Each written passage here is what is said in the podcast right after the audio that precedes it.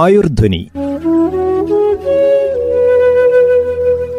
Ayurveda medical association of India തയ്യാറാക്കി അവതരിപ്പിക്കുന്ന ആരോഗ്യ ബോധവൽക്കരണ പരിപാടി.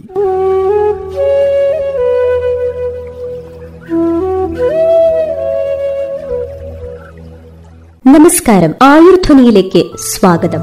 ഇഷ്ടമില്ലാത്ത സാഹചര്യങ്ങളിലും അല്ലാതെയും നമ്മുടെ കുട്ടികൾ വാശി പിടിച്ച് കരയുന്നത് കാണാറില്ലേ? നമ്മൾ എത്ര പറഞ്ഞാലും ആ നേരത്ത് അവരുടെ ചെവിയിൽ കടക്കുക പോലുമില്ല. എന്തൊക്കെ കാരണങ്ങൾ കൊണ്ടായിരിക്കാം കുട്ടികളിൽ ഇങ്ങനെ പിടിവാശി കാണുന്നത്? എങ്ങനെയാണ് ഇത്തരം വാശികളെ തരണം ചെയ്യുന്നത് എന്നിവ കേൾക്കാം ഇന്നത്തെ ആയുർധ്വനിയിലൂടെ. കുട്ടികളിൽ ഉണ്ടാകുന്ന അമിതമായ പിടിവാശികൾക്കുള്ള കാരണങ്ങളും പരിഹാര മാർഗങ്ങളെയും കുറിച്ച് വിവരങ്ങൾ നൽകുന്നത് സുൽത്താൻ ബത്തേരിയിലെ ശ്രദ്ധ ആയുർവേദ ക്ലിനിക്കിൽ ചീഫ് കൺസൾട്ടന്റായ ഡോക്ടർ തുഷാര സുരേഷ് കുമാർ. നമസ്കാരം, ഞാൻ ഡോക്ടർ തുഷാര സുരേഷ് കുമാർ, സുൽത്താൻ ബത്തേരി ശ്രദ്ധ ആയുർവേദ ക്ലിനിക്കിലെ ആയുർവേദ സൈക്യാട്രിസ്റ്റാണ്. ഇവന് ഭയങ്കര വാശിയാ, ഇവളുണ്ടല്ലോ ആള് ഭയങ്കര വാശിക്കാരിയാ, വിചാരിച്ച കാര്യം സാധിച്ചില്ലെങ്കിൽ അവൾ ഈ വീട് കീഴ്മേൽ മറിക്കും. നമ്മുടെ ദൈനംദിന ജീവിതത്തിൽ ഇത്തരം സംഭാഷണങ്ങൾ നാം ധാരാളം കേൾക്കാറുണ്ട്. എന്റെ മോൻ അല്പം വാശിക്കാരനാണ്, എന്താഗ്രഹിച്ചാലും ഉടനടി നേടണം, ഇങ്ങനെ ഒരല്പം അഭിമാനത്തോടെ പറയുന്ന മാതാപിതാക്കളെയും നാം കണ്ടിട്ടുണ്ട്. വാശി പിടിക്കാത്ത കുട്ടികളില്ല. എന്തെങ്കിലുമൊക്കെ കാര്യങ്ങൾക്കായി അവർ നിരന്തരം വാശി പിടിക്കുന്നത് സാധാരണമാണ്. എന്നാൽ വളരുന്നതിനൊപ്പം അവരുടെ വാശിയും വളരുമ്പോഴാണ് സ്ഥിതി മോശമാകുന്നത്. ആദ്യം ചെറിയ ചെറിയ കാര്യങ്ങൾക്ക് വേണ്ടി തുടങ്ങുന്ന വാശി പിന്നെ കാര്യസാധ്യത്തിനുള്ള എളുപ്പ വഴിയായി കുട്ടികൾ തിരഞ്ഞെടുക്കും. ഇങ്ങനെ ദുശാഠ്യക്കാരായ കുട്ടികളെ മാനേജ് ചെയ്യുക എന്നത് രക്ഷിതാക്കളുടെ ചെറിയ കുട്ടികൾ, അതായത് രണ്ടു വയസ്സിന് താഴെയുള്ള കുട്ടികൾ ഇടയ്ക്കിടെ വാശി കാണിക്കുന്നത് വളരെ സാധാരണമാണ്.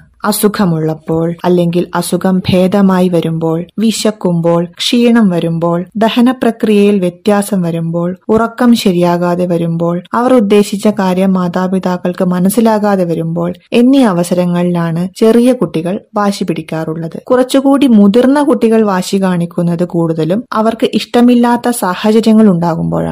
അവർ വിചാരിച്ച കാര്യങ്ങൾ നടന്നു കിട്ടാനും മറ്റുള്ളവരുടെ ശ്രദ്ധ പിടിച്ചുപറ്റാനും ഇഷ്ടമില്ലാത്ത കാര്യങ്ങൾ ചെയ്യാൻ നിർബന്ധിതമാകുമ്പോഴും ഇഷ്ടമില്ലാത്ത കാര്യങ്ങൾ ചെയ്യുന്നതിൽ നിന്ന് രക്ഷപ്പെടാൻ വേണ്ടിയുമാണ് ഇത്തരത്തിൽ മുതിർന്ന കുട്ടികൾ വാശി കാണിക്കുന്നത്.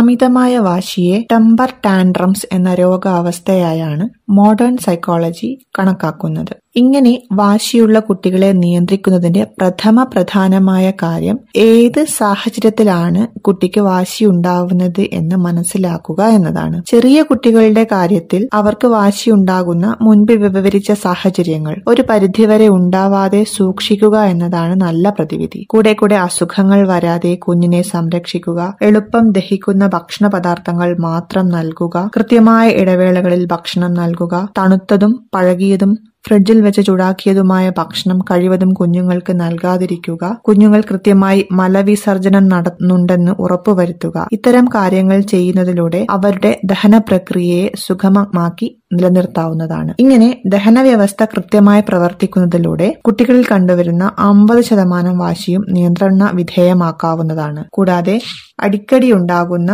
വിവിധ അസുഖങ്ങളെ തടയാനും നല്ല ഭക്ഷണ രീതി സഹായിക്കും. ഒരു ചെറിയ കുട്ടി വാശി പിടിക്കുന്ന അവസരങ്ങളിൽ നിറമോ ശബ്ദമോ ഉള്ള മറ്റെന്തെങ്കിലും വസ്തുക്കൾ നൽകിക്കൊണ്ടോ അല്ലെങ്കിൽ മറ്റെന്തെങ്കിലും കാര്യങ്ങൾ പറഞ്ഞുകൊണ്ടോ ശ്രദ്ധ തിരിച്ചുകൊണ്ട് അവരുടെ വാശി മാറ്റിയെടുക്കാവുന്നതാണ്. രണ്ടു വയസ്സിന് മുകളിലുള്ള കുട്ടികളുടെ വാശിയെ നിയന്ത്രിക്കുന്നതിനും ഏറ്റവും പ്രധാനപ്പെട്ട കാര്യം ഏത് സാഹചര്യത്തിലാണ് അവർക്ക് വാശി ഉണ്ടാകുന്നത് എന്ന് മനസ്സിലാക്കുക എന്നത് തന്നെയാണ്. അത് മനസ്സിലാക്കി അത്തരം സാഹചര്യങ്ങൾ ഒഴിവാക്കാനുള്ള തയ്യാറെടുപ്പുകൾ മാതാപിതാക്കളുടെ ഭാഗത്തുനിന്ന് ഉണ്ടാകുന്ന ഉണ്ടാകുക എന്നതാണ് മുഖ്യം. അതുപോലെ തന്നെ പ്രധാനപ്പെട്ട ഒരു ഘടകമാണ് കുട്ടിയുടെ വാശിയോട് മാതാപിതാക്കൾ കാണിക്കുന്ന പ്രതികരണം. കുട്ടികളിലെ വാശി കൂടുതലും പാരന്റ്-ഇൻഡ്യൂസ്ഡ് ഡയറ്റ് ആണ് കാണപ്പെടുന്നത് എന്നാണ് പഠനങ്ങൾ പറയുന്നത്. അതായത് മാതാപിതാക്കൾ തന്നെയാണ് കുട്ടികളിൽ വാശി ഉണ്ടാക്കുന്നത് എന്ന സാരം. ദൈനംദിന ജീവിതത്തിൽ മാതാപിതാക്കൾ കുട്ടികളോട് ഇടപഴകുമ്പോഴും അവരോട് സംസാരിക്കുമ്പോഴും അതേപോലെ മാതാപിതാക്കൾ തമ്മിലുള്ള പെരുമാറ്റവും ഇടപഴകലുകളും എല്ലാം ഒരു കുട്ടിയെ വാശിക്കാരനായി മാറ്റാൻ ഉതകുന്ന സാഹചര്യങ്ങളാണ്. അതിനാൽ മാതാപിതാക്കൾ നല്ല റോൾ മോഡൽസ് ആയിരിക്കുക എന്നത് ഏറ്റവും പ്രധാനമാണ്. ഉപദേശിക്കുന്നതോ നിർദ്ദേശിക്കുന്നതോ ആയ കാര്യങ്ങളെക്കാൾ പതിന്മടങ്ങ് കരുത്തുള്ളത് മാതാപിതാക്കൾ നൽകുന്ന മാതൃകയ്ക്കാണ്. പിടിവാശി കാണിക്കുന്ന സമയത്ത് എന്താണ് ചെയ്യേണ്ടത്? വാശി ഇല്ലാതാക്കാനുള്ള ആദ്യ നടപടി ആ പ്രകടനത്തെ പൂർണ്ണമായി അവഗണിക്കുക എന്നതാണ്. കുട്ടിയെ വഴക്കു പറയുവാനോ കളിയാക്കാനോ പാടില്ല. ആഗ്രഹിക്കുന്ന കാര്യങ്ങൾ സാധിച്ചു കൊടുക്കാനും പാടില്ല. കുട്ടിയുടെ മുന്നിൽ വെച്ച് കരയാനോ മറ്റു ബഹളങ്ങൾ കാണിക്കാനോ പാടില്ല. ഫേംനെസ് വിതൗട്ട് ആങ്കർ, ദേഷ്യത്തോടെയല്ലാത്ത കാർക്കശ്യ മനോഭാവമാണ് ഈ അവസരങ്ങളിൽ മാതാപിതാക്കൾ കാണിക്കേണ്ടത്. മാതാപിതാക്കളോടൊപ്പം വീട്ടിലുള്ള എല്ലാവരും ഒരേപോലെ ഈ നിലപാടെടുത്താൽ ഈ വാശി കൊണ്ട് പ്രയോജനമില്ല എന്ന പാഠം കുട്ടി പഠിക്കും. സ്വാഭാവികമായും വാശിയുടെ തോത് കുറഞ്ഞുവരും. മറ്റൊരു പ്രധാന മാർഗം പ്രതിഫല നിഷേധമാണ്. ഉദാഹരണത്തിന്, ദിവസവും ഒരു മണിക്കൂർ നേരം പുറത്തുപോയി കളിക്കാൻ കുട്ടിയെ നാം അനുവദിക്കാറുണ്ട് അനുവദിക്കാറുണ്ട് എന്ന് വിചാരിക്കുക. വലിയ തോതിലുള്ള വാശി കാണിക്കുന്ന ദിവസങ്ങളിൽ ആ അവസരം നിഷേധിക്കുക. നീ ഇന്ന് വാശി കാണിച്ചതുകൊണ്ട് നിന്നെ കളിക്കാൻ അനുവദിക്കില്ല. ഒട്ടും ശബ്ദമുയർത്താതെ, ചീത്തവാക്കുകൾ പറയാതെ, ശാരീരികമായി ഉപദ്രവിക്കാതെ ഒരു ഉറച്ച നിലപാട് എടുക്കുകയും നടപ്പിലാക്കുകയും ചെയ്യുക. അങ്ങനെ വരുമ്പോൾ കുട്ടി അനുഭവങ്ങളിൽ നിന്ന് പാഠം പഠിക്കുകയും വാശി പ്രകടനങ്ങളുടെ തോത് കുറഞ്ഞു വരികയും ചെയ്യും. ഒരു കുട്ടി വാശി കാണിച്ചുകൊണ്ടിരിക്കുന്ന സമയത്ത് അവരെ ശാരീരികമായി അടക്കിയിരുത്തി നിയന്ത്രിക്കാൻ ശ്രമിക്കാതിരിക്കുക. അതുപോലെ തന്നെ അസഭ്യ വാക്കുകളും ശാപവചനങ്ങളും ഒരിക്കലും പറയരുത്. ഇവ കുട്ടികളുടെ മനോഭാവത്തിൽ എന്തെങ്കിലും ഒരു കാര്യത്തിൽ നിന്ന് ഒഴിവാക്കി കിട്ടാനോ രക്ഷപ്പെടാനോ ആണ് വാശി കാണിക്കുന്നതെങ്കിൽ അവിടെ സ്നേഹം കലർന്ന കാർക്കശ്യത്തോടെ അത് ചെയ്തു തീർക്കുന്നതിന് പ്രോത്സാഹിപ്പിക്കുക.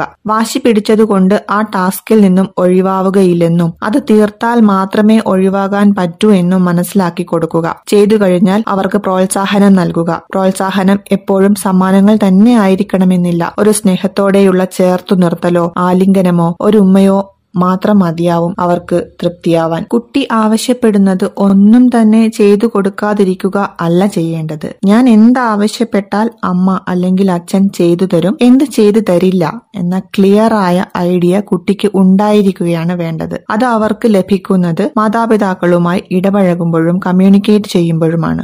എനിക്ക് ഗുണമുള്ള കാര്യങ്ങൾ അല്ലെങ്കിൽ എനിക്ക് നല്ലതിന് വേണ്ടിയുള്ള കാര്യങ്ങൾ മാതാപിതാക്കൾ സാധിച്ചു തരും എന്ന വിശ്വാസം കുട്ടിയിൽ ഉണ്ടാവണം. നിർബന്ധം കാണിച്ചാൽ കാര്യം നടത്തിയെടുക്കാമെന്ന വിചാരത്തിൽ നിന്നും എന്റെ നല്ല പെരുമാറ്റത്തിനുള്ള പ്രതിഫലമായാണ് എനിക്ക് ഇഷ്ടമുള്ള കാര്യങ്ങൾ നടക്കുകയുള്ളൂ എന്ന ബോധ്യമാണ് കുട്ടികളിൽ ഉണ്ടാവേണ്ടത്. ഒരു കടയിൽ കയറുമ്പോൾ പല സാധനങ്ങളും വേണമെന്ന് കുട്ടികൾ ആവശ്യപ്പെട്ടേക്കാം. സാധിച്ചു കൊടുക്കാതെ വരുമ്പോൾ ഉറക്കെ കരയുകയും തറയിൽ കിടന്ന് ഉരുളുകയും ബഹളം വയ്ക്കുകയും ചെയ്ത് ഇവർ വാശി കാണിക്കും. ഈ വാശി കണ്ട് രക്ഷാകർത്താക്കൾ സാധനങ്ങൾ വാങ്ങിക്കൊടുത്താൽ ഇത്തരം വാശികൾ ആവർത്തിക്കാനുള്ള സാധ്യത കൂടുന്നു. ഇതുവഴി കുട്ടികൾക്ക് വ്യക്തമായ ഒരു സന്ദേശം ലഭിക്കുകയാണ്. ആഗ്രഹിക്കുന്ന കാര്യം നടക്കാതെ വരുമ്പോൾ ബഹളം വയ്ക്കുകയോ വാശി കാണിക്കുകയോ ചെയ്താൽ അത് അനായാസം സാധ്യമായി കിട്ടും. ഇത് ഒരു പ്രവണതയായി മാറുകയും ഇത്തരം വാശികൾ അവന്റെ സ്വഭാവത്തിന്റെ ഭാഗമായി മാറുകയും ചെയ്യുന്നു. ആദ്യമാദ്യം മാതാപിതാക്കളോട് മാത്രം കാണിച്ചിരുന്ന ഈ വാശി പിന്നീട് സഹപാഠികളോടും അധ്യാപകരോടും സമൂഹത്തിലെ മറ്റു വ്യക്തികളോടും കാണിക്കുകയും ഭാവിയിൽ അത്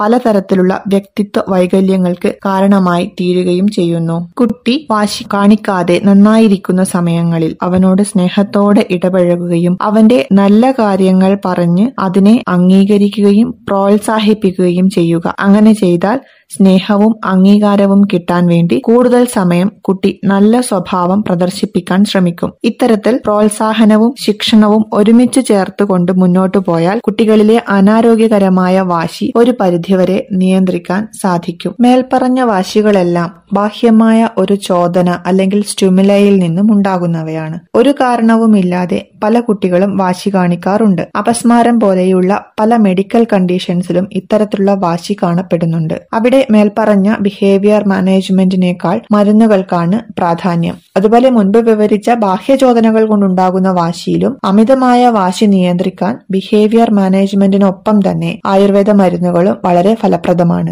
ഭക്ഷണത്തിലും ജീവിത രീതിയിലുമുള്ള ക്രമീകരണം, ദഹന പ്രക്രിയയെ ക്രമപ്പെടുത്തൽ, തലച്ചോറിലെ രാസപ്രവർത്തനങ്ങളെ ക്രമീകരിക്കാനുള്ള മേധ്യ ഔഷധങ്ങളുടെ ഉപയോഗം എന്നിവയിലൂടെ കുട്ടികളിലെ അമിത വാശിയെ ചികിത്സിച്ച് ഭേദമാക്കാവുന്നതാണ്. ഇതോടൊപ്പം തന്നെ നല്ല മാതൃകകളായിക്കൊണ്ട് ഉപാധികളില്ലാത്ത സ്നേഹത്തോടെ അവരെ നിങ്ങളോട് ചേർത്തു നിർത്തുക. നന്ദി, നമസ്കാരം. കുട്ടികളിലുണ്ടാകുന്ന അമിതമായ വാശിയും കാരണങ്ങളും പരിഹാര മാർഗങ്ങളുമാണ് ഇന്നത്തെ ആയുർധ്വനിയിലൂടെ ശ്രോതാക്കൾ കേട്ടത്. വിവരങ്ങൾ നൽകിയത് സുൽത്താൻ ബത്തേരിയിലെ ശ്രദ്ധ ആയുർവേദ ക്ലിനിക്കിൽ ചീഫ് കൺസൾട്ടന്റായ ഡോക്ടർ തുഷാര സുരേഷ് കുമാർ.